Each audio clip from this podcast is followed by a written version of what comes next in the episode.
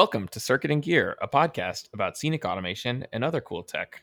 I'm Cody. I'm Christian. And I'm Mike. Hey, Woo. buddy. Man, that took a lot of work to get here. yeah.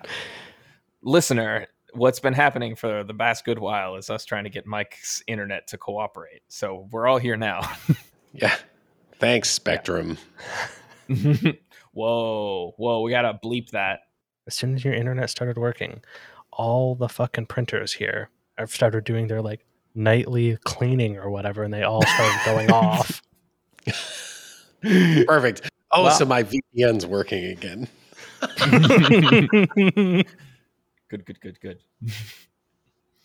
well, yeah, I think we got some some cool stuff to talk about this uh this time around. yeah, I think Yeah. Uh, Cody, right? So you've been doing some sp- uh, Spotline V Next Type 2022, and um, I Right. think you sort of finished up on the main machine design, but there's some accessories. Yeah, yeah. So the Spotline, uh, as we know and love it, is a fantastic hoist.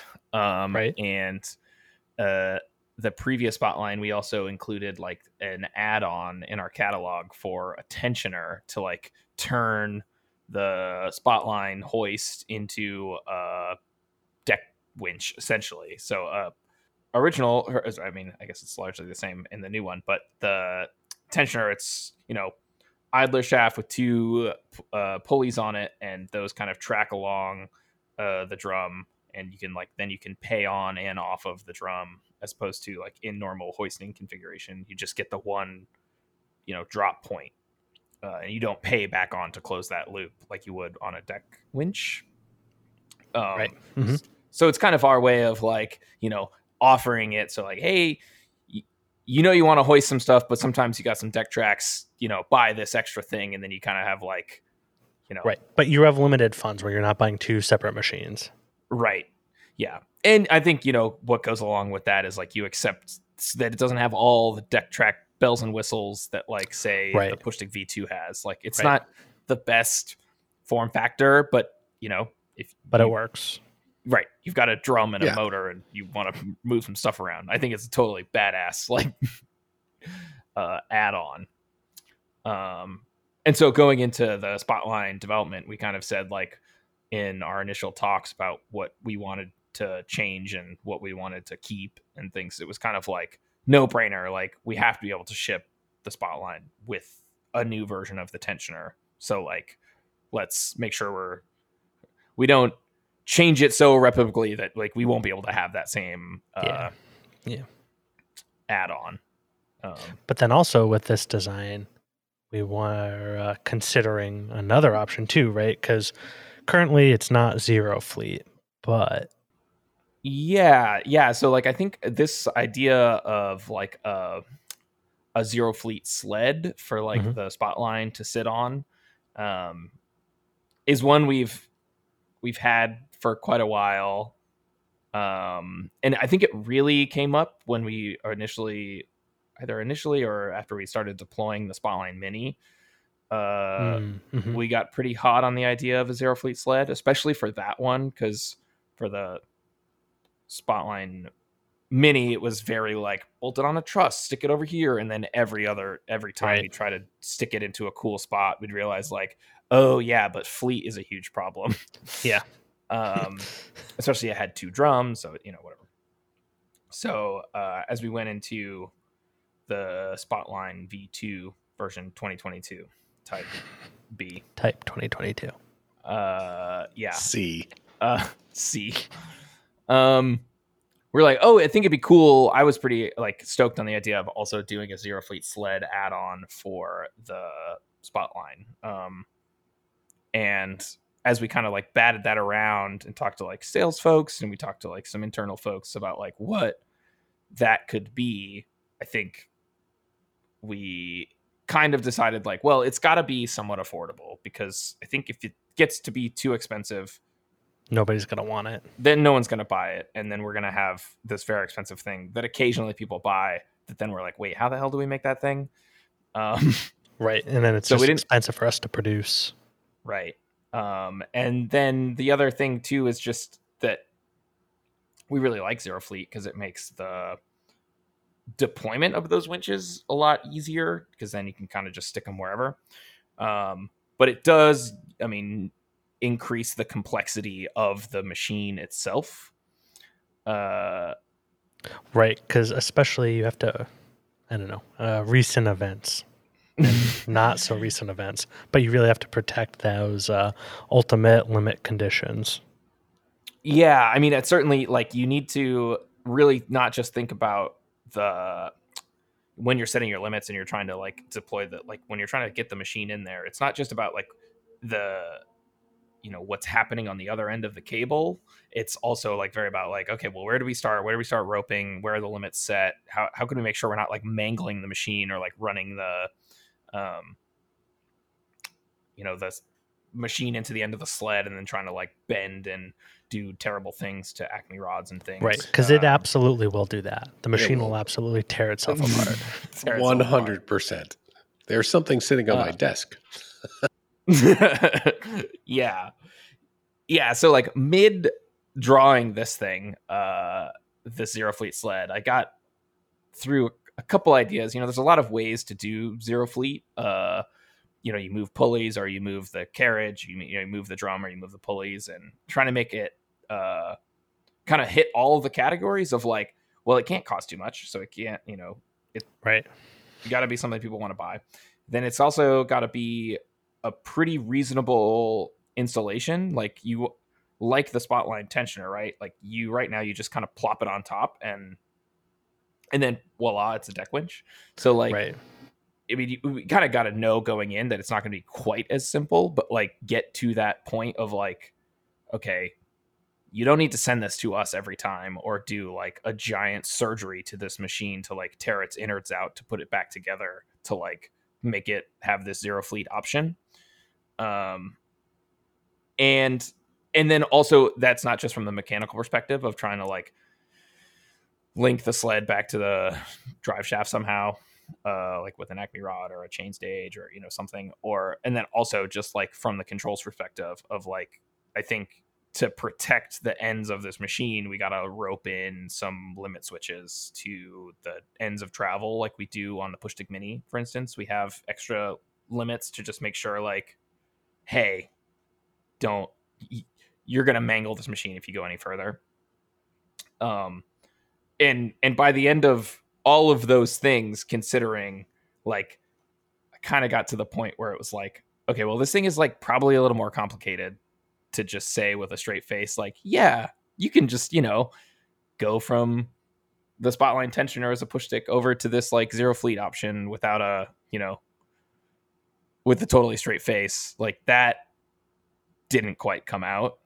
Uh and the price point by the time you got all the linear guides and acme rods and pulleys and all the things like we were pretty much right to the top end. I mean uh, or potentially past what a, a reasonable price point would be to sell uh, for it. And uh and then the control wasn't super straightforward of you know like where we had cord grips and like terminated cables before uh, in the original J box, we'd have to like switch out to connectors so that you could like you know put in a Y splitter or like put in a you know a daisy off the existing cables and things. Um, and it it kind of proved to be like a really great idea, and then just didn't didn't really make it through the pass all the test of like is this something people really want to buy or like deal with? Um, or are is are we trying to make a zero fleet winch a, a non-zero fleet winch that does what it does very well? Like should we also just make a better zero fleet uh winch that actually checks all the boxes and does all the things that we would want it to do Right, a dedicated machine. a As dedicated opposed to machine. just a bonus piece.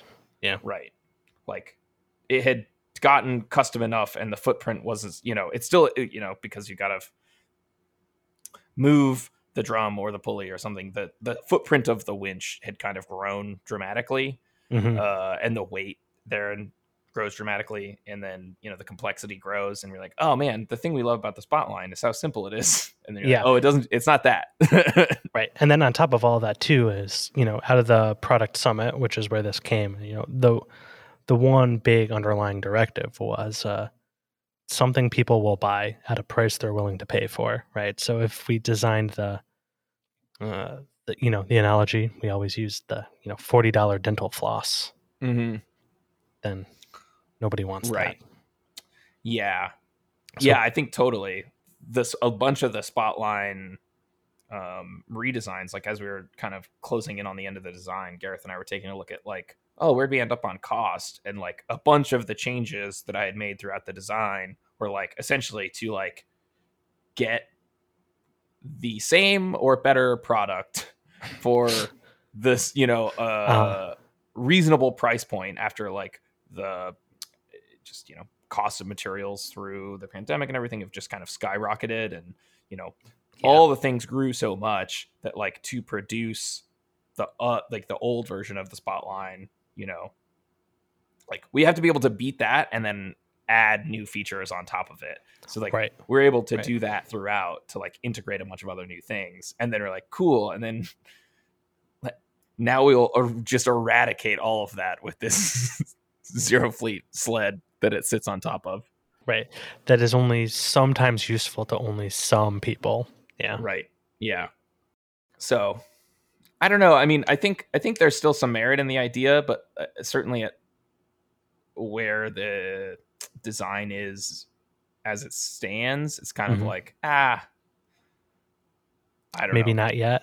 maybe not yet i think it's probably best left on the shelf for a little while to either bake or you know have a really specific need for it because Yeah. it also is when you're going into any design you're like there should be a zero fleet sled and you just got a blank page Right. what becomes kinda really important Yeah. what the price point becomes and all the all the things is a little bit hard to nail down but i think probably it's all of the prototyping and ordering and testing and integration on the spotline it probably those buckets of energy are probably best spent developing On the you machine. know, on the dedicated machine that does it and then we can apply that knowledge back towards the spotline um potentially Right. And it's not like it's a never thing, but it's just a probably not right now until there's a specific need kind of a thing. yeah yeah for sure the tensioner was like in our drop dead as we were talking about spotline Have to have. like that has to be ready for ship um Yep. and the zero fleet said was like it was in like the would be nice category you know Yeah. um, Right. Because you don't always need it. You don't need it a lot of times. You can do a lot Right. without it. Yeah, I mean, especially the point hoist like spotline that the niche that it fills, right? Like especially like, oh, it's gonna go up on the grid and it's gonna, you know, drop picks kind of wherever. So Right. fleet doesn't matter. Or, you know, Right. oh, it's gonna go in the wing and go up uh, and across like two you know, spot blocks or sheaves or something. So it's not super important, you know. And then sometimes it is really important, but like I don't know. We run into more occasions of the not important than the important. But right. And so until we run into that one case where it's like, now it really is important, you've already Mhm. done a lot of the work. So Yeah. it's almost and if done, you're but- if you're listening to this right now and you're going like ah these idiots they don't know how important i would totally you know shut up and take my money let us know we we love to Yes, hear absolutely. because That is a podcast at Creative Conners or sales at Creative Connors would also work for that. yeah because they always Uh, let us know yeah. when someone says like hey they have people want to buy this and we don't sell it like, oh cool yeah um so yeah so i think that's put on the shelf for a little while but the, I mean, the tensioner. I think the tensioner is also like the redesign. I think is going to be pretty sweet. Like it's gone down a very similar path as the the rest of the spotline. Like to Mhm. bent parts on the end caps and then like some steel angle as the cross members. Uh, and that ended up like letting us get rid of like a some cool like you know before we used to have like three eighths aluminum side plates and then we like machined little tapped end Oh, blocks mhm, to like yeah. add on Mhm. and then like we machined blocks to like do the cross pieces and we machined the tubes and stuff and now it's like bent steel end plates, cross angles across the top, Oh, nice. and then like like all the bends have the bent features that we had to like machined blocks for originally. so it should go um, together pretty nicely then. Yeah, yeah, I think so. Um it just kind of goes in keeping like with our like make make the thing that people want to buy at the price point and, you know, shave as much fat as we can, not like especially Right. in recent Right. times, not so that we can sit on a bigger pile of gold coins, but just because like without it we have to raise prices on everything and then no one wants to buy them. So yeah, without like sapping all the critical features out of it uh, too. I mean, I think Right. It's still just as capable or more capable, but it Yeah. is still at a price that is people are willing to pay. yeah, yeah, or that's the hope. Also, let us know if that's not the case. Well, I guess that's true. We'll find out. yeah, uh, I mean, it's certainly yeah. I mean, I think the cool thing about the Spotline redesign too, though, as opposed to some of the other like uh, initial redesigns that we did, were like purely about like reducing cost and making harmony across the product line. hmm um, the spotline did actually have some pretty pretty cool like new features to add um, Yeah. and so like we're able to like suck funds out of things that mm, you know features no one cared about and put them into like more line pull more Right. more drum capacity load cells you know all the you know cross group protection all the things that we actually want Because those things too had already been uh, paid for and developed for other projects. So now the Spotline can just take advantage. Right. Yeah. So, yeah. So I think it's pretty exciting. Uh, we're gonna start prototyping the spotline and the tensioner. Like I think, I think we're supposed to see motors and brakes by like the first week of November. So like Oh, we're nice. That's coming We up real those. soon. yeah, like I got done designing it, uh, like all the things and had all the drawings printed out, and talked to Brian about manufacturing, and I was super stoked on it. We like went through the, you know, specifics on the new drum and a bunch of things. Mhm. And I was like, "Oh, sweet!" And then we'll get into prototyping. Like, what's the schedule like? And he's like, "Well, I got this stuff going on." And I was like, "Oh yeah, we don't see motors or brakes until November." So that was like second week of August at the time, and I was like, Right. Cool. I'm stoked for now, and then it'll come back around. Uh, but yeah, that's just the nature of the beast with uh, ordering parts right now. yeah, it is still Yeah. difficult. So maybe December, maybe November, we'll hear. I'll, I'll tell you all about Spotline prototyping. Right. Watch this space. uh, yeah, so, uh, yeah. So I think that's most. Uh, that's what's been going on in uh, Spotline um development land. so a little update. So when two months ago, we released the uh, turntable template, which is uh, a free uh, Yep. design for a turntable that you can download from our website. And in those, uh, I guess, how long has it been? Has it been two months? Does anybody know? Something like that. Yeah, it's like six, It's- eight yeah, weeks. it's, Something cl- like it's that. either. Yeah. Yeah. I think we're just under two months, but Uh, close. Okay. So in less than two months, we've already had around 80 downloads of that free turntable Stop template. it. No way. Yeah. Which is pretty awesome. Yeah. Yeah. That's And- great.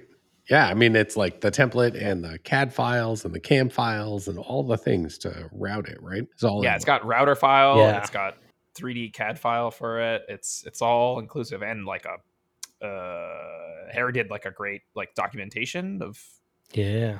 of how it how to put it together and what the parts are and stuff. So if you are not one of those 80 downloads, You could be you could the be next 80. and it I don't remember I should have we should have wrote the link in to the show notes. I don't know where how to get that. It's on our Uh, website for sure. Yeah, check out cci.fyi slash turntable template. By the end of this podcast, that'll be a link. nice. Yeah, I mean, you know, let us know if you've if you've made it or if you've taken a look at it and have any comments or questions about it. It would be great to hear. Yeah. Comments of like this thing is awesome, or comments that are like boo, boo hiss. We accept them all. Right. We One want more know. readily than the We just other. wanna know. But but yeah, we totally just want to know uh, what what what y'all think. Product Summit's coming up. Yeah, And uh, so this will be the second year we've done it. And for those who haven't been paying attention or haven't been following along, go back, listen to all the other episodes. But Product Summit is this new, and I put that in quotes, thing that we have been doing where we, uh, Well, I think so. Product Summit is like this new thing we did first for the first time, like officially last year. We kind of Right. have just been doing it ad hoc throughout the years without like compiling uh or like you know just kind of dedicating like, any time to like Ye- right yeah like not full proposals. Yeah. yeah and like coming in to discuss them uh together Yeah. uh, Yeah, it's just kind of like based on feeling like oh we should do this and we all kind of like would sit around and agree and then we'd start it and then not think about like well when's that design cycle going to be or you know what we would or what are the like, cost implications and how- Exactly. how, much is it going to sell for? It's not just a cool product, but right um so we're trying to do this thing kind of at the end of every year trying to come up with the ideas of what are the you know what are the products that we're going to develop in the following year um, Right. because you know there's certainly going to be lots of custom jobs and things that come up throughout the year that will certainly take a lot of our attention but like what are the dedicated new products eh, that we want to see at the end of the next year right. um, So like this year we're doing Stagehand V Next, Type 2022, and Spotline V2, and Revolver V3, yeah and those all came out of Product Summit. yeah And so next year's is coming up. Yeah, yeah. Next year's is coming up, so we're all, I think, independently, and some of us are working together on a few. Uh, Yeah. trying to come up with ideas for what's the what's the new what's the new Creative Conners product that we want to develop in 2023. Um, and so there's a great, I mean, there's my list has gotten surprisingly long, which I think is good because that means Yeah. there's lots of cool ideas. Uh, Mine too. And so long that I've actually started a like a real physical list, so I I, wouldn't I forget had to do the them. same.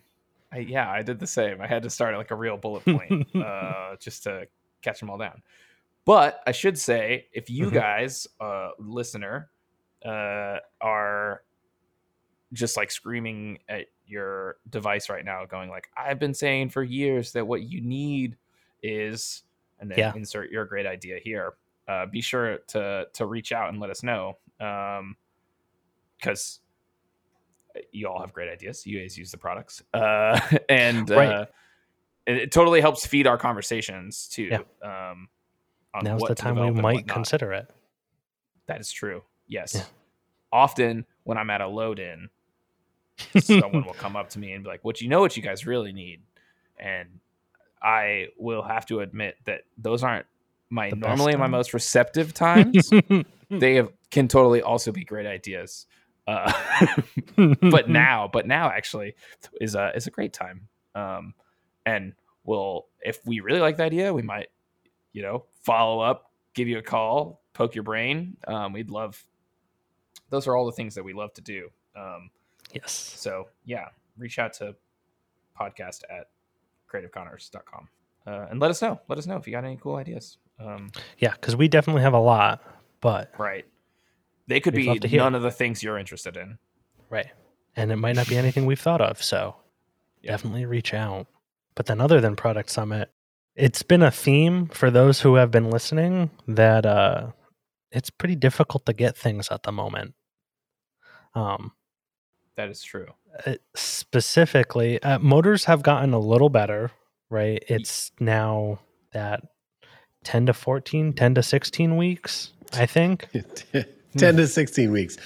Down to 10. it's down to 10 to 16 but it's predictable it is now you know that Mhm. 10 to 16 Well, it depends on the vendor. well SEW SEW is never later than what they have or up to this point they have not ever been later than what they have said they have shown up earlier which is which is always uh, amazing the best of problems to have. but compared to some of the other motor vendors who shall not be named at the moment Mm-hmm. SEW never shows up later Like you, but we're Yeah. just you know yeah s- still too soon. You know what? Very too soon or too late. Almost. It's like it's. I mean, honestly, it's too late. Yeah. but Yeah. the motor is too late. My feelings are too fresh. yes. Perfect. Uh, but other than motors, like VFDs are still very Well, Oh, That's actually that's not true. It depends, depends, on, on, the VFD. yes, the apprentice VFDs, the D700s. Those seem to have been coming fairly well. I don't know the time frame off the top of my head, but those have have been showing up. Right. It's the more fancy A800s or E800s, which we use in pros, that have still not quite shown up yet. Yeah. Yeah, we're still waiting. those. We are those. I can't tell you waiting. what the the window is because the ones we ordered last October still haven't come. I was going to say we're approaching a year, so Yeah. yeah, It's a brutal. It's brutal Yeah. out there. yeah. it's brutal out there. If we wanted to be fair, um, it's not just Mitsubishi. All of them are this way, but Oh, that is true. Because we've thought we were going to be super clever and switch Yep. to different ones a couple times, which I think we talked about on the podcast. And yeah, we were, we were going to switch to KB, and then they similar thing can't get those drives. And then I don't know that we talked about it on the podcast, but we had a bunch of conversations here, and we're going to do some more testing with a Sumitomo drive, and then they were the same thing. Couldn't get it for the who knows how many months. And then Right. similarly with Nord, couldn't get it for well, Nord wasn't taking new customers, and then also you couldn't get it. It's never super encouraging when they're say like, "Well, we're not taking new customers," and then you're like sitting in front of a pile of Nord drives that Yeah, you as a customer have purchased, and then you're like, Yeah. "No, no, no, like real new customers." And you're like, "Okay, I know where my place is." yeah, yeah. like that's a very sobering uh, thing to hear from a vendor. Oh, Yeah. you're not a real customer. It's like, oh, thanks. okay. Thanks, thanks for that. Back to the back of the You- line. I see. All right. yeah, You know, just in the last couple of weeks, I've done some digging with Automation Direct, and it looks like the Black Max and Micromax motors are, and some matching gearboxes. If you want to go like old school, the C face machines, hmm is there is some availability, but it's like, you know, it's a build your own adventure, right? You're getting the motor, the gearbox, you got to Right. get a brake, you got to get an encoder, you got to do all the things. Um, so it it may not be perfect, and encoders are not exactly available the next day. right. Yeah, it's funny because there are so many other components in the in our like catalog in OTS of where you look at like what we've normally thought about our lead times were, and some of them have like gone like two or three x of like what used to be a next day, now it's a couple weeks. But like Yeah. in the scale of things, that s- pales so far in comparison to to some of these the, other like- key components. Yeah. right. You're like, who cares? It takes two weeks to get an encoder now. Like it's gonna take six months to get a VFD or a, you know a motor. So Right. Yeah. just hold Two out. weeks. yeah, yeah, That's practically next day. right. I was actually, I mean, uh, Bobby uh, is one of the newer. I mean, he's been around for a little while now. Uh, hires that I think like, he's in the charge- oldest new hire. Oh, good, good. Uh, he does a lot of the purchasing and stuff like that and deals with all of uh, our bad bombs uh, and praise him for that but uh, he sent me something that was like oh yeah this is you know we got to get a new park because they won't be able to have this until december which like for some aluminum or something was like uh, oh, I was like, oh, that's kind of a problem. And then I was like looking at the rest of the production schedule. I was like, well, we're not going to start building those things until January at the earliest. So like maybe that's actually not a big It's deal. probably like our scale Yeah. of where like timelines used to be is just evaporated. You know, it's just blown apart t- entirely. Well, and also, uh, so we were trying to build similarly in the same vein of that of uh, uh, bipolar stagehand V2 cards, and Mhm. one of the components on it is like not available till the August 2023, and it's like, well, that's the only component that can work, so just put the order in now, Right. like- and when it shows up, then we can build those again. Yeah. Oh my God. We built like three, four of them, right? Cards. Yeah, yeah, But now we're waiting on the uh it's a crystal for the motion controller. Um But that card is more importantly used in the stagehand hydraulic because it can do um, plus minus 10 for the speed signal, which is important for valves. Bipolar. Right. Yeah, usually need those that signal. Yeah. And we have not finished up the stagehand V next to be able to do that yet. Yeah, because that was like the the something we had talked about a bit with the the new VNext stuff is that like de- like with some development we think we could do the Oh yeah, totally. So with the th- new yeah Yeah, totally. The, the the motion controller we're switching to 100% supports uh, bipolar right output with a couple extra components.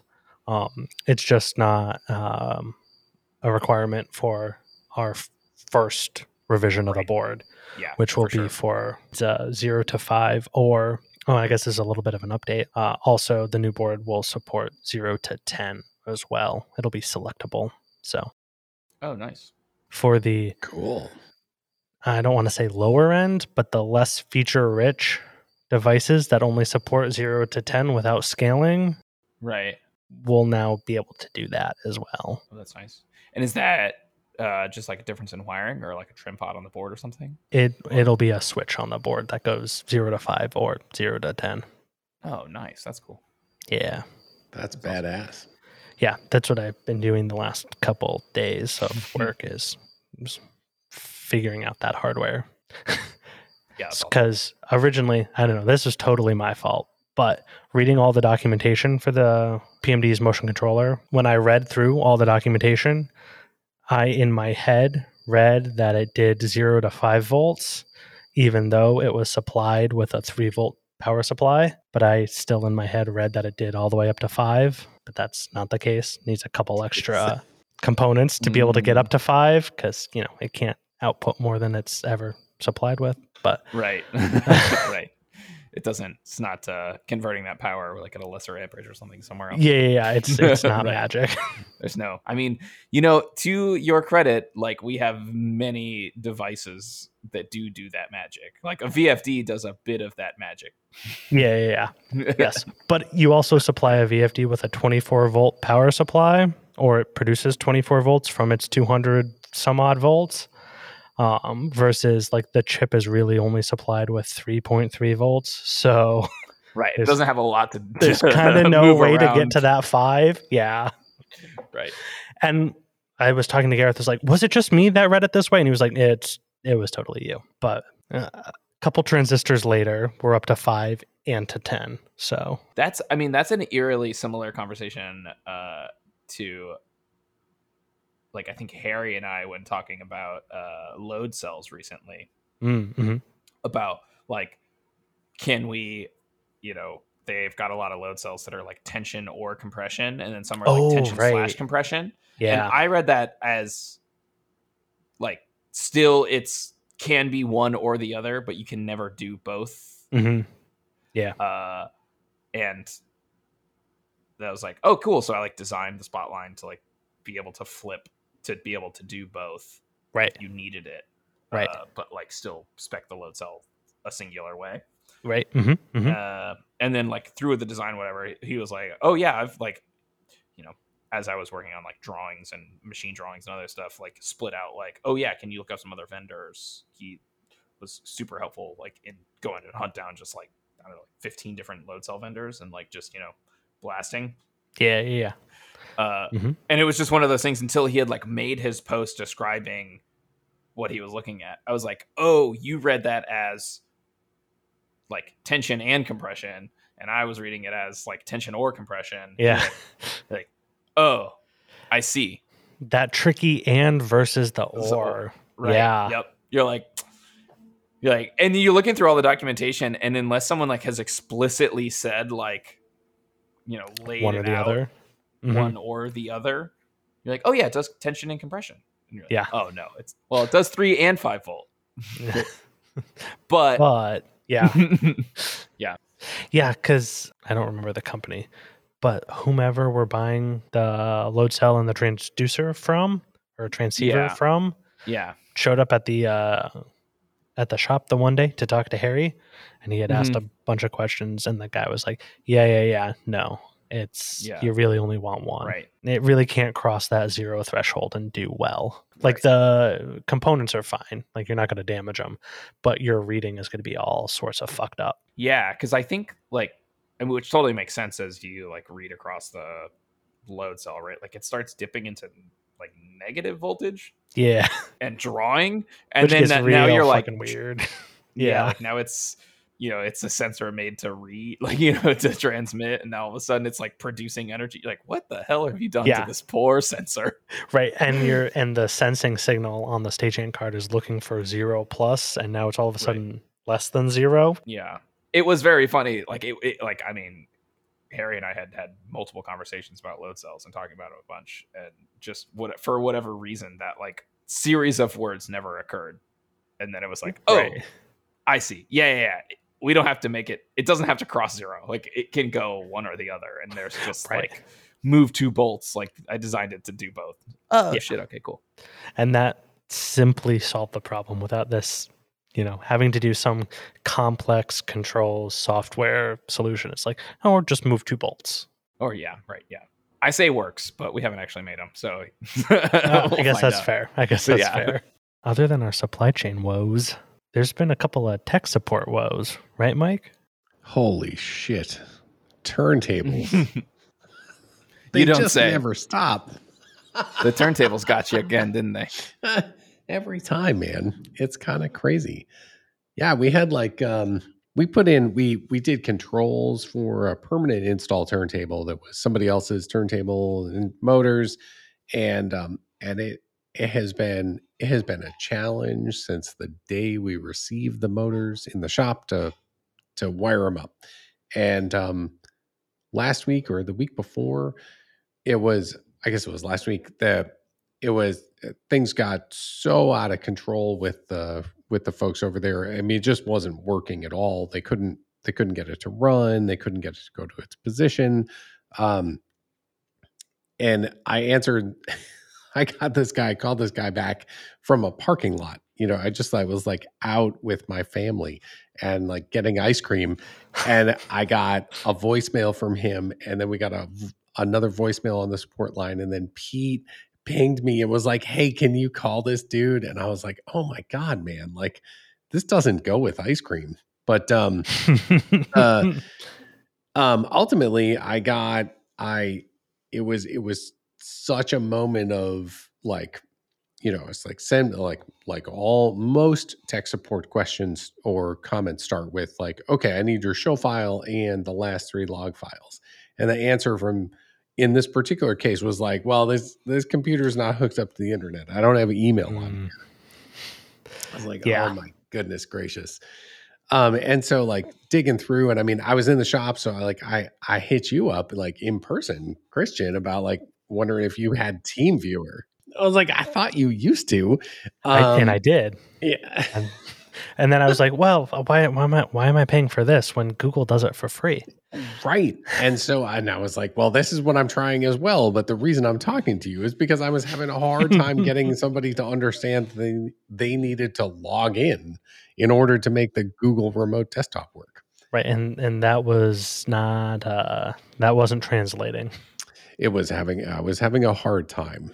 Um and um but eventually we got I got connected with the Chrome remote desktop, which is super Oh, right. awesome.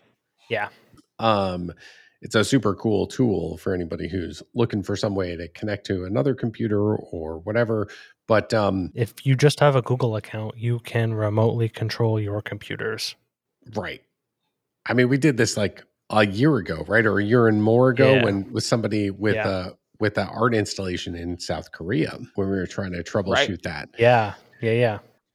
and um and you know and so like i connected up to this computer and you know i connected up to their computer and looked at it and it was like i mean like all so many there were so many things that were going on it was like the position scale was off by like 2000 counts and the Yeah. position was wrong and you know i mean it was just like every single thing that could have been not right Was In it- not right. was not correct yeah Yeah. Wow. and yeah and that had all changed since Rada had been there. Uh huh. Yeah. Wow. And um and so Rada had actually talked them talked to them at some other point about um you know what they really wanted to be able to do at least for the production that they were trying to make happen right now was to only turn 120 degrees Mm. nothing else Mhm. and in the whole path it was like okay we're just going to do like an incremental spike plus 120 Oh, mhm. minus Yep. 120 and that was as Mm, close mhm. as we needed to go. It- it- we could have done you know so a little bit cooler but it was a little challenging to get that across on the phone and not be standing in front of the computer with the folks who were doing it. Um and so they had q1 and q2 and q1 was plus 120 and q2 was minus 120 but there were some Mhm. challenges because there was no spike mark had no sense about where it was currently going or f- coming from and so the Mm. timing was bonkers And they had changed the position scale, right? Not to jump jump ahead in your story, but oh yeah, right. Mhm. So it couldn't even find plus 120 minus 120 oh well I, properly. I mean it could but it turned out to be like you know thinking it was at like 2500 degrees yeah. Uh, um and you know and its soft limits were like you know negative 1440 and plus 1440 so like it, just like eh, nothing worked right and it was you Mhm. know chaos and and mayhem and we finally got there and we finally got it working it was like uh, this was ex- an excellent path um you know and just like being able to look at the screen of the computer you know it was awesome it's super helpful. yeah, Yeah. I mean, as helpful as the log file and the show file, because don't forget to send those. But like, Always. yeah, Always. seeing it. Don't email without it. Yeah, exactly. Why are you speaking to me? um, uh, and then we had somebody else who um, just uh, just this week has a couple revolvers hooked up to a turntable, and so they're twofered, and they were having some pretty significant challenges with getting the turntable to start spinning, and um, and they were faulting out; they couldn't run with without a board on position error turned on. So it was like, Mm, mhm. mm, well, you're going too fast. Yeah. You know, like how fast are you trying to go? too fast, too heavy. Yeah. too fast, too heavy, and and you know, and like you get into this like kind of swirling death spiral in trying to tune like PID Yeah. tuning and Spikemark, Yeah. and it's right.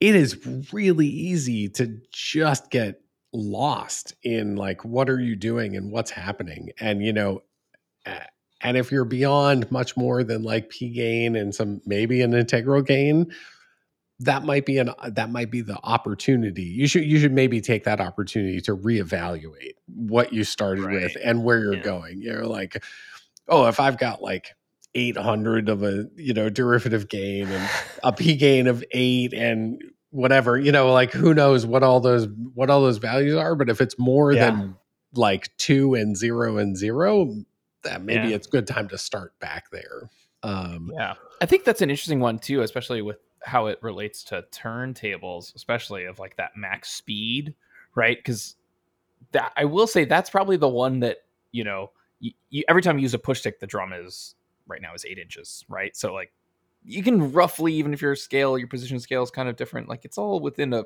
it's within a window versus like the revolver. It's like I don't know, is it a ten foot turntable? Is it a you know like your counts per inch or your you know Drastically different. are they're drastically different. So like relating it back to like what can the motor really do? Like, Right. That is a I would say it's a little tricky. it Uh, oh it definitely is cody i mean Yeah. without a question you know and then you toss in the idea of like a 10,000 ppr encoder or a 5,000 ppr encoder It's even more Jesus. difficult. Yeah. yeah, I, yeah. I, I, I'm kind of wondering. Uh, this is me thinking live, but like, ah, man, I wonder if there's I wonder if there's a UI or if there's a a cheat that we could do Mm. in Spikemark of just like in parentheses to reference back to like maybe in the position window or something to just to give someone a guide, right? Mhm. Like because we know the math that's getting it to there, like right. as you set it up in the wizard. Like if it was held somewhere Mhm. just to go like, hey, you're asking the winch based on the diameter that you think it is Mm-hmm. to be going, you know, 48 inches. Yeah. Yeah, yeah, Yeah. whatever, whatever motor speed. Because then you could just point to a. And that, I don't know, not to go too off the rails there, but that was even something Gareth and I were even talking about just today about how the how could the properties pane be a little more user friendly? How could it be Mhm. better?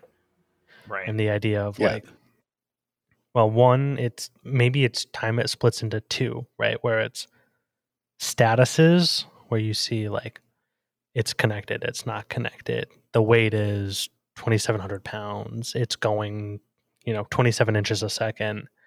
You can reset the drive. And then the properties pane where it's like you can adjust the tuning and all of that, or adjust the IP address and stuff like that. And and potentially that even breaks up into more windows slash tools or whatever that also includes that additional information next to it like so you don't necessarily have to jump out to the to the documentation to know Mhm. what pgain does to know you know what is probably too high of a value for some of those things. Yeah, I mean, I think, I think there's something in there of like holding on to some of that data as you're going through the wizards and you know looking at a monitoring evaluating other settings on the machine to like show that to the the end user yeah more And some- readily. a little more intelligent help. Right. Yeah, yeah. Yeah i think i think that's fair. I think that i think that's which you know. I'm a I'm just gonna put out there right now. Not a trivial thing to implement, but no no no no. I mean a bunch of like comparative But- random fields that just uh, uh, just are autonomous at the moment and then now you're gonna look at them and try to do checks and balances. That's a little tough. Yeah, but I think it very much related to a lot of the support troubles you've been seeing at the moment, Mike, is you know, like how is one, some of this information a little less uh, immediately editable, right? For people who don't know what they're doing to just change things to, and uh, providing a little more information along the way of when you change this, this is what it's doing. Do you Yeah. really need to do that? Do you know what it's doing? If not, don't change the value. yeah. I mean, I think you know. Yeah, I mean, that, well, we have talked before about the idea of like how to surface where, uh, like abort on position and like making that a mhm. little clearer as to like what's actually happening, and the idea Right. of like the speed on the turntable is awesome. Um, Yeah. mm-hmm. because you know it's also fixable right like if if you have to get the Mhm. turntable to spin a little faster it's just a parameter to make a change Right. Right. on the vfd but like but you have to know that or you right. have to and be you have able to know do the that. consequences of Mhm. doing that. Doing Like, right, right. yeah. what else happens? Yeah. Right. Or you should be made aware, Yeah. I guess, is maybe the other part of it. yeah yeah hopefully we can yeah that's i mean that's a truth right it's like the aware of what could happen or what you know what what you're giving up if you're making a change somewhere else yeah i think not quite like clippy sitting down in in the middle of spectrum being like No, it'd be Sprocket. does your turntable have a lot of load oh it better be fucking have you clippy considered overspeeding can we do clippy without getting sued because I be don't awesome. think so. I don't think so. Oh, you know what uh, we could probably do though? We could probably put the sprocket dog in a clippy costume, and that Oh, would sure. probably be okay. just it's the sprocket dog with a paperclip face Yeah. yeah. Just head poking through it. that's awesome yeah yeah somewhere in between those two things i think Yeah. where we are now and sprocket the dog clippy i think i think somewhere in the middle we could probably find ourselves i don't know i don't think we've gone far enough with sprocket the dog Mm. We can go Put a little wizard hat on him. yeah oh i'd love that now you're talking yeah. my language yeah sprocket the gray it's a uh, sprocket the gray right yes yeah it's a but but you know, I guess like all in all, right? You know, these things like I mean, you've heard me talk about turntables for like two and a half fucking years about all the tiers and the challenges. But you know, I mean, these are like if you're jammed up with it, give a shout because you know these are like there's a lot going on when you're trying to make something spin, especially the turntable. Hmm you know whether it's like motor tuning position scale like actual load on the turntable or something else that's going on um you know it's um it can be it can be a lot of challenge it can be a lot of trouble to kind of dig in or find yourself getting to that place that you can have some like meaningful change in what you're seeing on stage um several of us have been involved with these things so we're happy to help And we know a thing or two. right. I don't know if I would say that. That's that's a bold statement, Christian. um, yeah. I mean, some other things. Yeah, I mean, like it's been it's been kind of a bonkers couple weeks. Um, and uh, you know, I mean, today today well, Friday afternoon in in all like normal ways of things that happen at like five oh nine on in Friday afternoon. I got an email from somebody who was like, "Holy shit, you know, it it seems like our motor isn't is dropping the load." And Which is alarming. it- which is totally alarming. It's just alarming. Yeah. yeah. I mean, like it's it's bad when you're like, "Oh, I think this is going to fall," and it does. But then it's you know, it's even more challenging when when something unexpected When you happens. don't think it's going to fall. Yeah. yeah, and you don't, and you can't explain why, right? Like in the heat Yeah. of the moment, like what happened? Um, Yes. And you know, it was like, oh, you know, I mean, fortunately, nobody was hurt and nothing broke. That's great. So, That's like, great. you know, that is excellent. But you know, but but it took a little bit of shenanigans of like, what actually happened? You know, and then Yeah. as it turned out this morning, the thing that happened, it was a fucking parameter on a Mm. VFD. That's it. Mm, Like, mhm, mhm. you know, there are like 1,200 of them on an A800. yeah. and- there's a lot. Yeah, it's like, I guess it's not quite 1,200. It's like 900 and something, but like, whatever. You do one wrong one, you can have some seriously bad fucking consequences. Yeah. Um, Yeah, I mean, but of the 12, I mean, even from stock parameters, right? Like, there's 1200, but really, like, 20 matter Nah, or 20 are different. I On the- can think of one that will immediately just drop the load if I changed it. I mean, maybe two. Are we thinking about the same one? I, we might, yeah. I think if it you set motor the motor poles? poles wrong, you Yeah. have a two pole motor and you have it set to four poles, it will drop the load. Can Yep. find the maintenance position real fast. I imagine right as it's trying to servo hold on one of the poles that isn't there. that isn't there. Yeah. yeah it's Right. kind of amazing right like you know motors motors have a rated torque at Mm-hmm. a rated hertz yeah, right mm-hmm. and a rated speed and if you and the speed is dictated by the number of poles on the motor and so you know like a four pole motor has generically a 1700 rpm but a two pole motor has like a 3400 rpm and a six pole motor has like a 1200 rpm without getting too deep into it. But like you know, if you if on the VFD you change that what the number of poles that the VFD thinks there is, as Cody said, it's going to try and flux those poles that aren't there, and the shit is just going to come Right. down. Like if there were poles there, it would be fine. Yeah, yeah, yeah. Gets into some funny world where you know things can work or seem like they're going to work, but then but then all of a sudden, Don't. no Yeah. bueno. Yeah. Um, But I mean, I think uh, to not be as uh, I don't know, I don't want to say defeatist, but like if you're tuning, if you're doing perimeter updates via the Spikemark pop up, those are the ones that are super important, right? I mean, that includes motor poles and Yeah. uh, and And that's now yeah. super reliable too. Yeah. So it's not going to be wrong so long as you don't type in the wrong So number. as as daunting as 1200 parameters are, like if it comes stock and those in the Spikemark window are correct and and you understand them, I, I would start with those 15 or something if you really want to understand a couple. Those ones are really important. And reasonably easy to Yes. catch. yes. Yeah, that's true. It's true. It's also, you know, kind of, yeah, it's like also having the information in front of you to make sure that, you know, to confirm what you're putting in is the right thing. It's, uh, yeah, there's a lot to it. Right. Um, Right. It's kind of like automation is a little complex. Right. We do. I What are mean, you talking about? yeah, we do our best to make it as easy as possible. So we're saying don't worry about 1200 off the bat. Just worry about like these 10 Yeah. And then work out from there. Right. Could be like 80 total that you really care about. Right. Yeah. Um, as it turns out, also hydraulics can be really difficult. Fluid power. Mm. Yeah.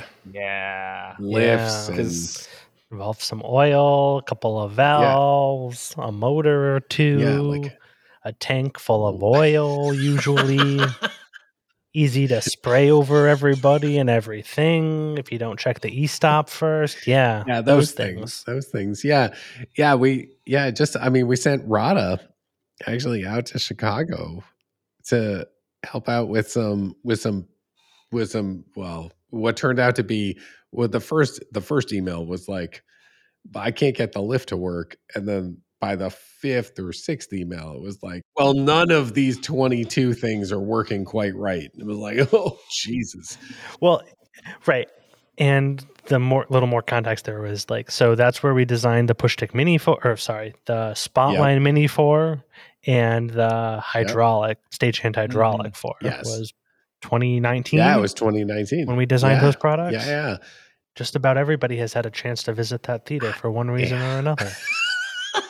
I haven't made it. I'm holding Oh, out. Cody. I'm holding out. your time is coming I think I think it's uh, you and Mike are the two that haven't got to go. At and this i'm point. scheduled to be there in october Oh. Okay, so Yeah. Cody, it, you're I'm the like the last holdout then. um, well, I think at the time, Mike and I happened to be neck deep in a different project, is how that all shook out. yeah, I, I believe you guys were in Canada at the we time. We were neck deep but i think we also stuck our feet right into the middle of that project with Mhm. a 25 horsepower motor sticking in the back of the t- the tundra Oh, that's, right. that's yeah. We destroyed that motor. Well, we didn't destroy it. They just Yeah, didn't mean, build it, was right. And then you guys had to pick one yeah, up. yeah Yeah. Yeah. I think there's Yes. an Instagram photo of me with that gold motor standing in the back of the truck, like, hey, yep. thumbs up. yeah that's true yeah Yeah, because that was impressive. Because that's uh that was a it's a full four hundred volt motor that was just killing the generator. It was pulling way too much Yeah. Current at four some hundred would say shorted and killing the generator. yeah. Right. yeah It wasn't a chain hoist, was it? Not today. And I think, well, and so then a couple other things too. You know, um, I think kind of going along with all of the tech support shenanigans that have just happened, the um, you know, firmware on the stagehands kind of makes a big difference. Um, yeah, it Yeah. matters. I'd agree with that statement. Yeah. it matters. I'd agree. That's a big one. a bit. Um, That's a big one. yeah if you're you know if you've updated Spikemark 5 and you're running you're running old firmware on stagehands it, it's Anything other than you know the Yeah. hundreds version of the You're gonna number, that's not gonna work. yeah work. if it works at all it's going to be um unreliable it's really only designed to work well enough so you can update Right. the firmware. and because that's that's supposed to be your indication right you're running Spikemark 5 and it's like oh you're on version you know 48 49 it's like that's the wrong number you're supposed to be on 300 something 400 something Yeah, doesn't go doesn't go so great. So, um, you know, pro tip: if you're having challenges running things from Spikemark, but you can jog straight up from the face of the stage stagehand, check the firmware because I bet you're Yeah. bet you're out of date. Let's see. Oh yeah, and then and then also and if you drop it right from the last great. two weeks, it seems like just another pro tip: dropping your stagehands on the floor probably means you're going to break them. Just to you know put it out there in case in case you were worried. I don't know how we get them out there. I don't know how you treat your laptops or your desktop PCs, but like dropping them on the floor, trouble. Oh, I mean Cody, right? You just you just updated your computer, right? You throw it on the ground all the time. That's true. Right? That's true. Yeah, I had to do one That 3080, 3090, just 3080 Ti. hard, as hard as you can into yeah, the you ground. got to do the nice little slap on the tap, like the side of the desk, just to you know, like get the dust dust out. But yeah, no, no, it's very fragile. Yeah. Yeah, we found I think Rada on the same on the same gig, he found two two cards, two stagehands that had the rabbits that were just not plugged in anymore.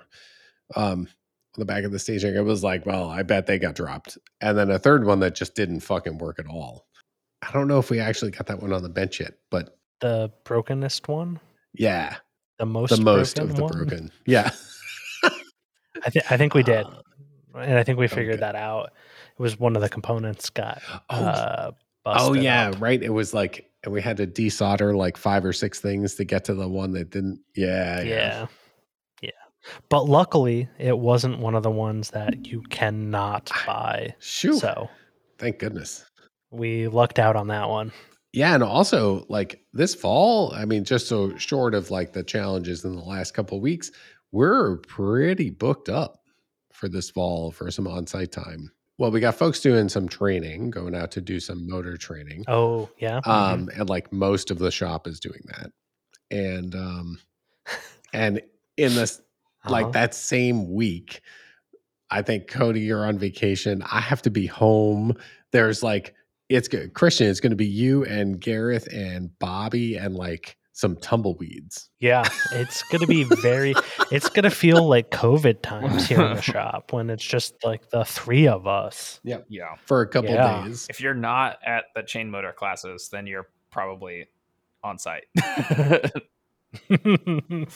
um yeah. Yeah, But then, I mean, beyond that, we've got like we've got like an eight chain motor rental going to the Kennedy Center in October, and um, and Oh, yeah, that's it the was- week I'm also on vacation. I looked at that on the calendar. Did you plan that on purpose, Hey. Cody? You're like, oh, Kennedy Center, not gonna I be. do not make the. F1 calendar. I just buy the tickets. so and so we got we got have several have several gigs this, this fall, which seems like you know, which is pretty awesome. Um, on rental side, you know, I mean, I think we're going to be you know out and about and pretty busy. Um, and then we got like two, we got three training seminars across over across the country this fall planned. That's Mhm. awesome. That's been your big push, right? I, I remember from a couple Yeah. podcasts ago, you were like, Yeah, training, training, training. hit me up to do training, some training. training, training.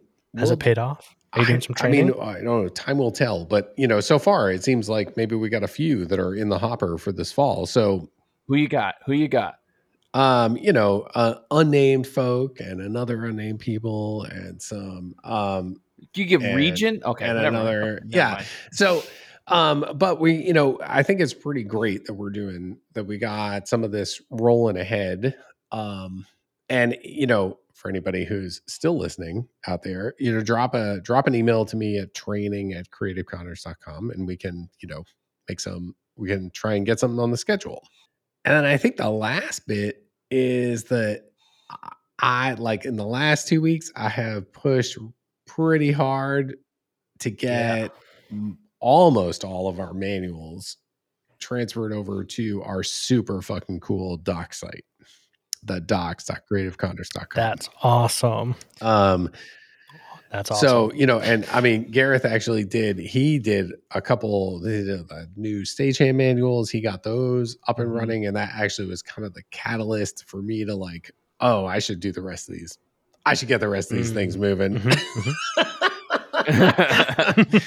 um, and um, but you've you now have most of Yeah. them, right? Like 90, 90, 95 95% of them are up there between stagehands and machines and Spikemark. It's pretty great. I'm pretty stoked that yeah, That's that awesome. It's uh, the new format awesome. is hot and the like getting some of the products that have needed some love on some of their older manuals is, is great and now some of the ones that Yeah. are just you know the new products that hadn't quite got there like you guys have been banging through those like it's yeah.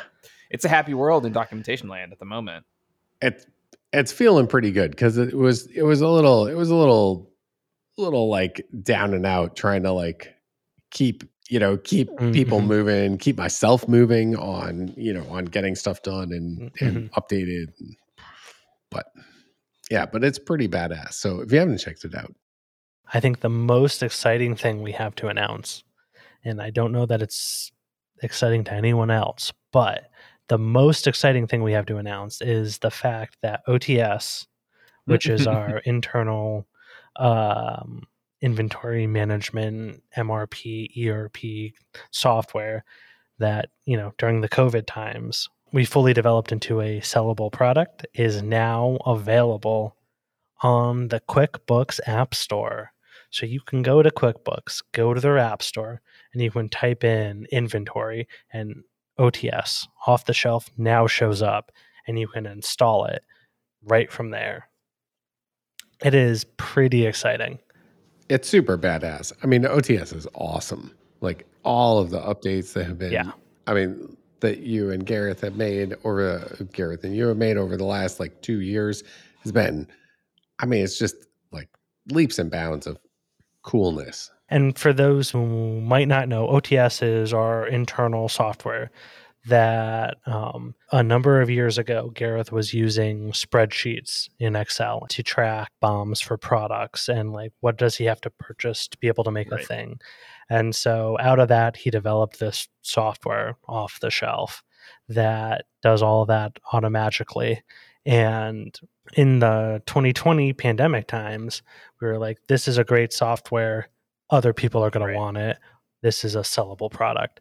And so we did the work to adjust a couple of things to make it multi tenant, meaning anybody else could join and you can't see each other's stuff, um, which is kind of a big one. Uh, and we did all that work. And then a quick 18 months later, we went through all the QuickBooks approvals and we are now officially listed on the QuickBooks App Store because we integrate with QuickBooks, is kind of the thrust of that. But yeah, like originally it didn't integrate with QuickBooks at all, and then it was like, oh, we should like real quick make Right. that work, and then like that Yeah. actually looked pretty straightforward. and we did real quick make that work. It was I had that working in a couple of days, like two days. I had the QuickBooks integration working. It was an 18 month approval process that we had to go through, where it wasn't none of the steps were difficult to get through. It just it was just a lot of time, and it's all free and it's great, and we both benefit. QuickBooks and us both benefit from the process. It's just it we didn't we weren't expecting it to take that Yeah. long but we finally finished the last approval and we are now officially listed on the QuickBooks App Store. Yeah, yeah it's pretty exciting. I mean, and like, uh, I mean, I almost immediately started seeing like to the credit of like it being beneficial, right? Like we immediately started seeing like more requests of like questions and downloads Yeah. and stuff of like, oh, well, if I was really going to use this, what would it be like? You know, because we have like, Yeah. a short user list up until now. Uh, so Right. And then, you know, just being on the App Store for a couple of days. like, "Oh, what's that?" Oh, and now there's a bunch more. mhm. Yeah. Starting to uh, starting to be Right. fruitful. So that's And I mean, I think also kind of cool on it too is like that finally getting through to the QuickBooks store, like Mhm. kind of put the fire back in the belly of like, oh, let's let's, make, this better. And so like even like from a purely like a yeah, I haven't worked selfish, selfish, internal yeah, point like, where it's like I haven't worked on OTS Yeah, in years. absolutely. But like I get to put in the requests for features and stuff like that. And uh it's like and we make the time for it. Yeah. It's- Absolutely. parts have gotten well i guess products got a lot better and that's really cool and then, Products. like yeah. you know Parts are currently being developed right, again too. yeah. so yeah. it, it's pretty pretty great for uh, internal management of uh, parts and things like especially as i was like developing the spotline you know the last time i had Yeah. done a full from Yeah. like ground up sort of part production had been uh, you know several ots updates ago it was like mentioned offhandedly like uh, oh it'd be great if you know this modal for part creation had an extra couple fields and gareth was like oh i'm doing that tonight anyways great and like just added it and it made my life so much easier as i was making So much BOMs. Was better. like, oh, yeah. you know and I think a lot of that has also just been uh, a product of the fact that we just hired a bunch of Right. people. Um, so now Gareth has been able to focus some time back on OTS to do some of that development Right. because we hired another. Uh, uh, we hired Lucas, another mechanical Right. uh, assembler. We hired Kate, another electrical assembler Rehired. and Kate. then we Yeah. hired Bo, rehired Kate, yep, into the uh, electrical assembler role, and then we had just hired Bo um, last month, this month. I don't know. He hasn't been here that long uh, as another mechanical assembler, and which is a lot, which has freed up some time for Gareth to be able to start developing on OTS again, which has been, well, as Cody was saying, it's like just these little improvements that have been game Right. changers. and I mean, credit to our our our, our new uh, compatriots. Like, also they just have like pretty much rocked it too on like getting up to speed Yeah. and like like Gareth and I were chatting about it because we like also him and I have talked more about like new products and other stuff, and we're like kind of digging into other like random stuff, kind of. Mhm. Like back towards days when things were a little like less hectic, and we're like, oh yeah, I guess it's probably because you know you know we've brought some Yeah. new folks into the fold and like you know it's a it's a little steep up front to like get everyone on board and going but like dramatically less steep than it's felt in the past and like ev- you know from lucas and bo and kate and stuff and you know some of our interns like that we had over the summer it was just like oh this is like we finally have enough people in head positions that they're handling some of that onboarding and also like we've got a little bit more internal of our shit together of like you know here's where Yeah. you're going for that information and stuff so it's yeah it's it's cool times at the moment uh, at the creative conners headquarters Yeah, And for uh, off the shelf. Well, and also even backing up a little bit too is even hiring Bobby, who is Mhm. our uh, purchasing agent, purchasing, receiving, shipping. Uh, some might say logistics uh, agent, and you know just him using it, coming in blind to it, has had a has had some uh, good insights Right. that we've been acting on. Really makes you uh, excited. I say you, but mm, more us. Really makes us makes excited one makes to one uh, work on the product. yeah, yeah, yeah, yeah, and uh, keep keep improving it. looking at our list here mike you've been up you haven't been uh with me over in new york city you've been at the shop for for two weeks how's uh how's your time up at the shop been Hell yeah. It was great. It was excellent. I don't know, Christian, how it was to have me, you know, being loud and annoying in the office, but I was there for two weeks. I mean, I don't know. I just put my headphones on and I don't hear anything. Ah, So perfect. Yeah, it was it was good. It was um you know, I had made some plans to try and get up to the shop a little over the summer and it just sort of worked out that could be up there for 2 weeks, so that was awesome. Um There's it was i mean as we talked about a little bit ago it was it turned out to be a lot more working on documentation than i had originally intended. Um but you know Mm, but just getting it done and being sitting in the shop and being able to bust through you know all the pieces was was super awesome um and um you know and like you know oftentimes when tech support comes in and i answer the phone i end up having to call or ping somebody to help me out with some problem and you know so it was great to also be there for you know two weeks of of like hey there's an Mhm. actual tech support problem right here why don't we try and fix it mhm. um and you know from like customer support stories to smelling burning plastic to hearing terrible noises that one was awesome. We should back up. We should back up. We should back up because that's just a great story, Yeah. and we should say now. We should we should tell them about this I, one. I got a ping about this one that just like an so, fyi uh, which i love yeah. getting for for for our big customer out in California, who we did the big controls retrofit for, who has a lot of our uh, controls and a lot of our machines, and the, uh, one of the big ones being chain motors. Uh, they have two ton chain motors, variable speed chain motors, which are super cool. are these the two ton Um, single reeves that they sent two Yeah. ton single reeves. Which what are the speed on those? Does anybody? It's like No six inches a second or something. It's yeah, I think that's Okay. Yeah. slower, Um, but great for them. stately. It- it's stately. Yeah. It's precise. We don't focus on the It's speed; we focus on the precision. It's ex- yeah, Yeah, yeah, it's yeah. totally acceptable Yeah. for two tons. Yes. So our stately two tons. um, we had one of them back because they were having some problems with uh, encoding on being the big one. Um, and then through a bunch of you know testing and diagnosing Part- and all those part steps, you know, and replacement and part swapping, we got the machine, the chain motor back up and running, and we were like, yes, this is pretty good. But we want to be certain it's pretty good. So we're going to stress test it for, I don't know, all day. No, it wasn't all day. Like It a- an extended cycle test, right? yeah. I mean, essentially, it was our regular cycle, but with like a little extra. yeah, Uh, it was a little more than It- a little extra. It was like half the day. it was after lunch. Yeah, half the day. It was it was half the day. The test was And half Friday. the day. Our our normal our normal test is you know like an hour. Oh, I thought the I But thought the we were regular like, one was we're like gonna- two, but yeah, okay, yes. No, So it's an like- hour. like It's an times hour. The regular test. Yeah, yeah. Eh, eh, half the day. We were we were stress Sure. testing. so we it. probably like went 'Cause in we and didn't like added in some extra rests want and some pauses, though, right? no, we wanted it to suffer, and suffer it did. So the pro that it was in, uh, so the pro that was running it rather, um, was in a plastic rotomold. case.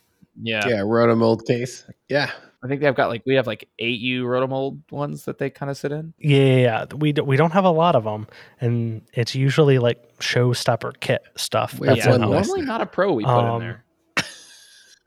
Well, we had a pro. that Well, we, put had a it. pro and we had a rotomold case. not to bury well, the we lead. still have the pro, and we still have the rotomold case. There's just And a little more ventilation. Uh, but anyway, they're all jumping to conclusions. They're ruining my story. but so Lucas, one of our newest uh, hires, was you know doing the tests, and uh, I don't know, Mike, you were here for it, so maybe you're the I was- better to uh, take the story on at this I'm- point. But Well, yeah. So, I mean, Rada and I were actually uh next to, adjacent to the testing as we were trying to find another. we were working on a tech support challenge at the moment. And I like turned away to walk back to the office. I was like, hey, man, it smells like burning plastic in here. And Lucas. Lucas was like, oh yeah, it kind of does. And then Zepp was like, yeah, I smell it too. I was like, I stuck my head over by the stagehand and like, oh, hey fellas, Uh-huh. I think it's in here. And shortly after that, we were like, well, okay, we're gonna stop the chain motor. We're gonna stop it moving. And then Zepp was like, oh shit, look at this. the side of the and there's just this giant hole in the side of the case. Not the stagehand, in the side of the rotomold Yeah. case. Yeah, and for those playing along at home and wondering why the fuck there was a giant hole in the side of the plastic rotomold case, it was because it was touching the side of the Mhm, stagehand where the brake resistor is mounted Mm. inside the stagehand. And and that gets pretty hot. oh, it gets Um, very hot. in case you were wondering, it gets it gets above 200 Celsius, which fun fact, at 200 Celsius melts electrical tape. It, it melts also- rotomold Um, cases.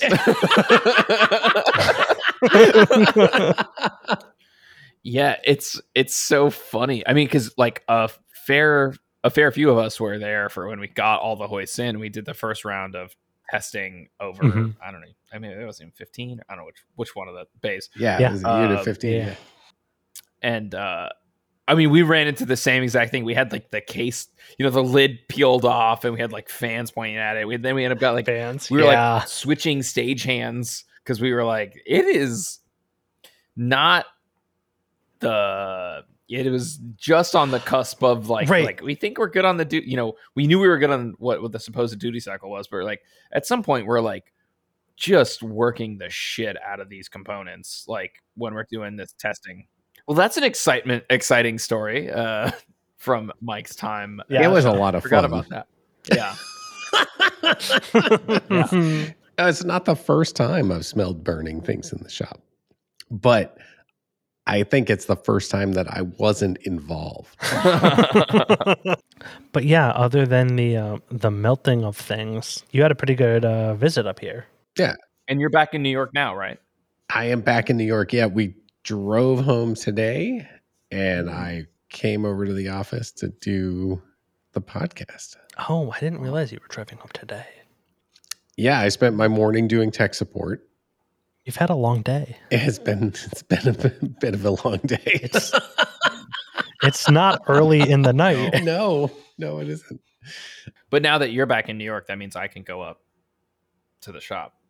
Sure. They said they like they requested. They said just one of you New York folks at a time, Just- please. if you can, if you can help it. Every time you guys come up here, you just it's too much of a ruckus. And we said, Yeah. Okay. Okay. Well, So There's only one desk too. We don't want to get in a fight. that's true. No, no, there's two now. There's two now. All the interns left. All our interns are gone. We're back Oh, to good, two. good, good, good, good, good, good. The, that just means the one of you has to be by me now. So you get half a desk. You I've annexed taken about half of the a, desk, There's like a there's a spotlight in the way now, and like a box of science. spot and some cable track with a bunch of wires running back and forth between my desks. Yeah, yeah, yeah. my desks. The way that you described that, really, you let you let it slip there that it's really your desk. Nice, It's my auxiliary desk. nice. But I mean, other than those kinds of things, I think the most exciting thing is uh is is Mike. You're getting a new camera. I am. I'm still threatening it, but it's true. I think I have my eyeball on the Fuji X-T4. Yes, Nice. and Nice. and uh, and I'm gonna get a. I think I'm gonna go with the Tamron 18 to 300. oh, that'll be a good It- one. It all seems like for all of the What's things. the f stop on that?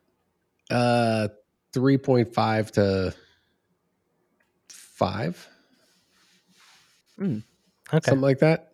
I don't know. I might be wrong about the upper, but I think the 3.5 is Yeah, correct. that sounds about right. um you know out of all of the things like the i think the X-S10 i think is the thing that is the camera that i would that i think is probably the right one um Mhm. but i can't get them like they're just completely fucking out of stock everywhere yeah they're just Unavailable? Yeah. nobody's even taken an Yeah. order Uh, nobody's even taken a back order Yeah. um and i think my patience has run out so i'm gonna Hmm. I'm gonna buy the the XT4. I mean, it's an it's a nice It's a camera. nice camera. It has some great images that you can get out of it. Yeah, I mean it's not a full frame. I can hear your judgment, but it's also not as expensive. I got no qualms about the APS-C. Like uh, p- partnered with the partnered with a good lens. Like I don't. I yeah. I mean that's just you just gotta Yeah. with enough megapixel on the crop sensor. I mean, which I think the XT4 has. Like as long as you you know you got some Yeah, some some good glass, and then I mean I think it's totally serviceable. I mean I think that's a that's a great camera.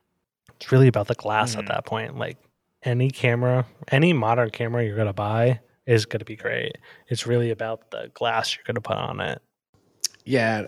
I mean, uh, also like, I mean that that is important. Any of the Fuji, any of the Fuji lenses are just awesome, and I've got a good, I've got a Mhm. decent like the 18 to 55 kit currently. Yeah. the 2.8 or something like that. Um, and And I guess also too with the Fuji's, not to cut you off there, but they have some great uh film simulations. so the the the look coming right out of the Mhm. camera is bonkers. it's amazing. Yeah. and and Yeah. the XT4 has got like it's like five stops of image stabilization in body. Which is also Yeah. Yeah, fantastic. it's pretty Yeah. crazy. Yeah. It's like Also, I just, I mean, the thing about the XT4 is like that it's just like it like slam dunk nails the like thing that I liked about my uh Sony, which is like it's got like a really classic feel, like it's got a really cool look, and like the the Yeah. button positioning is really nice, like on the XT4. Like it's the like when I hold has all the it, when I hold and- it, it's kind yeah. of that camera that I want. You know, like I think it's it's Yeah. got like it was on the short list for me. Like like when I was thinking about doing the like when I wasn't so gung ho about uh full frame, was like, oh well, if I wasn't gonna go, Mhm. if I was gonna go crop sensor, like it was on the short list for sure. Because like it's just like when you hold it and you feel it, you're like, oh, this is a nice camera. like It's it's very Yeah, it premium feels- feeling. nice. Yeah. Yeah. I'm pretty stoked. I'm pretty stoked that I have finally like accepted that that is the one I'm going to get as opposed to waffling. Mm, Yeah, I It's- I know that well. Yeah. yeah. So I actually found I actually found a shop in Providence that's got one in stock. Oh, Yeah. but I hear you're in New York now. nice. I know I'm in New York. I guess you're just gonna have to come back up. yeah. Yes. I'm I'm gonna make my I'm gonna make a stop on Thursday on my way north, further north. Oh, Yes. very nice. very nice. Nice. So- nice. That's my plan. Unless they'll ship it to me overnight. We'll see how it goes. Mm. yeah. right. It, it it has to be next day or it's fucking I mean, well, I'm gonna just be gone and then I'm gonna not be able to get it delivered or whatever. I It's mean- like too many problems. I mean, speaking of waffling indecision, and it must be overnight. I yeah, yeah. Cody, tell us more. Tell us more. I will say, I have been progressively upgrading my computer for the past like I don't know six months or so. I've been That's true. We've been talking about graphics cards for I don't know yeah two years I mean, now. from the day the 30 series graphics cards from Nvidia came out, I started oogling and Mm-hmm. ogling. The at the time the the price was insane. Uh Yeah. And Yep.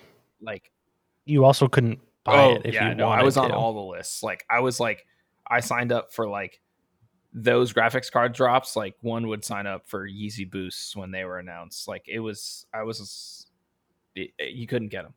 Uh if anyone if anyone likes shoes, that's a good reference for that. Uh but um but I did eventually update my like motherboard and CPU because like so hmm. many of the things we work on are also CPU intensive. And I was just like, yeah. Yep. The holdout there was like, oh yeah, but I'll keep, you know, I'm not, I'm just doing the CPU, but since the CPU needs a new motherboard, I'll also do the motherboard. So then it was like, okay, I'll do CPU and motherboard. Well, the actually, the CPU needs a specific, you know, layout for the cooler. So I got a new cooler and the motherboard and the CPU. So like those are the three things I updated. Those are the three things. And I went for Oh, right, because it didn't have the right. Uh, didn't have there's the whole thing about yeah, the. it didn't uh, have the right adapter uh, supposedly, and I had to order yeah. it, whatever. and then it came with it, but it didn't show up. That yeah, whole yeah, yeah. Uh, hmm but like I even picked DDR4 because I was like, well, DDR5 is really fucking expensive right now for the RAM, so I'll just keep the RAM. So I'll keep as much as I can be the same, just to keep it the same, so I can just Mhm. upgrade specifically. And then all the prices came down on graphics cards shortly after I had upgraded the CPU, and I was like, Everything else. okay, well, what are we doing here? What are we doing here? So then I finally pulled the trigger on a 3080 Ti. Uh, Nice. Yeah, so I got an EVGA, But- FT3, FTW3, whatever. But the big question: Could you just throw that uh, that brand new graphics card right into uh, your system? Did that just work? You know the answer to that, question. The answer is absolutely not. so it turns out that my power supply that I had bought when I had my freshly christened 1080 graphics card that I put in this computer didn't have enough outputs to power. Like Hmm, I had yeah, enough that- wattage that- and I had sucks. enough That's unfortunate. Like I have enough wattage to run it, but I literally didn't have enough. PCIe The connector slots Yeah. to power this. There's Yeah. three input power slots on the fucking card because it's like I literally went from like one on my 1080 and then it's like, hey motherfucker, Uh-huh. you need three. I was like, Jesus. um, So a new power supply was in order. so then I got a new power. s- Well, here's the thing. okay, I tell me the thing. I thought that might be a problem, and so then I was like, okay, Uh-huh. let me double check what I've got going on in the computer. So Mhm. I cracked the back Mhm. open, and the power supply is buried at the bottom of the fucking PC. And I looked at the specs, Of course. and I was like, I think I have enough, like, because I think I got this extra one over here, like. hmm You know, I've got the two that it thinks should be for graphics cards, and then I've got this one, you know, these two that can do Right. like aux, which like one was going to the motherboard and one I forget where the fuck it was going. Just Yeah, and I was in. like, oh sweet, that's Yeah. awesome. And then so I like but I knew I didn't have enough cables. So I like Amazon primed next day another set of PCIe cables uh huh. for For it. it. And I was like, okay, well, I've got the fucking cables, I've got the thing. So I cracked the thing open again and I start tearing it down and I start I pull the power supply out and I go, oh shit. No, I totally don't have enough PCIe outputs. Fuck. so I like I don't know, I think that was like a Thursday night or something like that. I had work the next day. So I had to like put my computer back together to like work on it the next with day. the old with the old parts, parts Yeah. for like the second time. uh, and then, oh, it was Thursday because that was my birthday, and Gareth uh, very, Oh, very uh-huh. kindly sent me a gift card for my birthday, and uh, I was like, "That's power supply money right there, baby." so I just like ripcorded, like didn't even think for a second about it. I was just like, "All right, well." I'm gonna next day Getting a new one. Yeah. What'd you end up with? for power supply. Uh, I went for the Corsair. Um, Um, mhm. oh god, what is it? The RM750X. Um, Okay. has the Mhm. like better fans, quiet fans. It'll do zero spin Yep. uh, input on Yep. the. Because I hate a fucking quiet. uh, I hate a loud computer. So yeah, so I did that. Yeah. And it came with a full cable set and everything, and then Which is great. Full modular. yeah, full right? modular, yeah.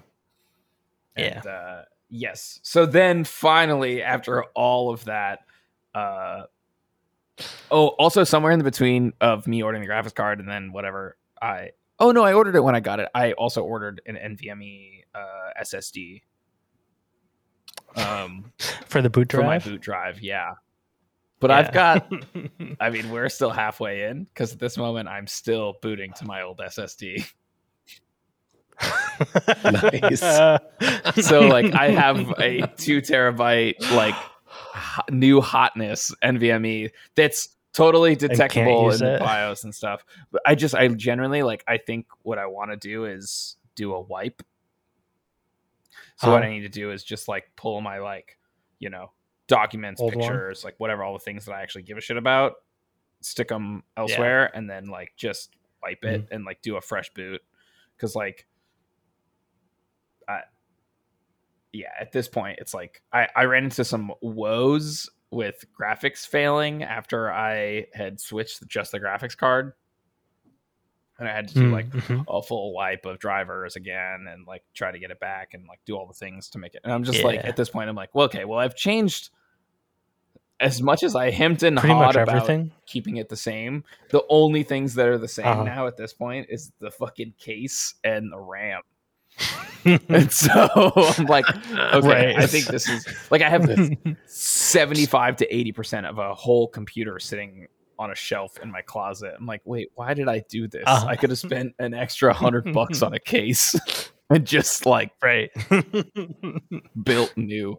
Started Yeah. fresh. Yeah. But the new CPU and the graphics card work fantastic. Like it's it's pretty crazy. Nice. Like it's pretty awesome. Like between work stuff of like running Fusion and like Mhm.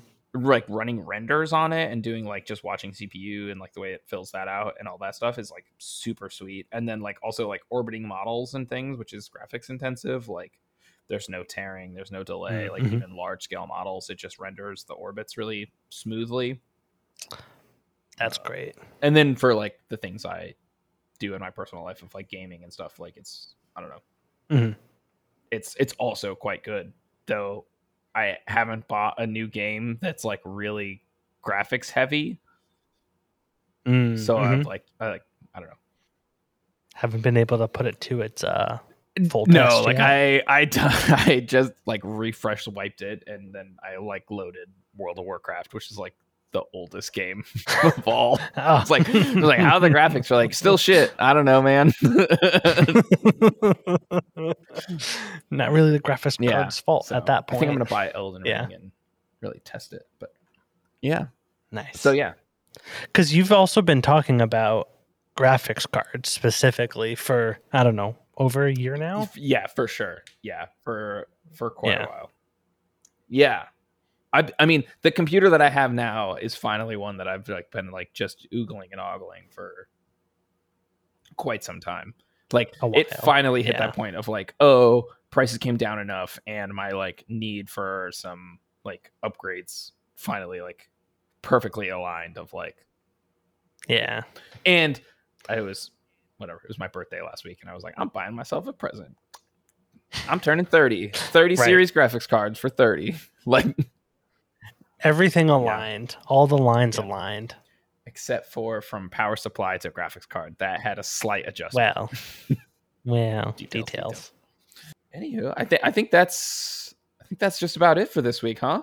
I think it is. We had we had we turned out turns out we had a lot to say. Yeah. I'm shocked. We were we were a shocked. bit worried. Hopefully the tangents were enjoyed.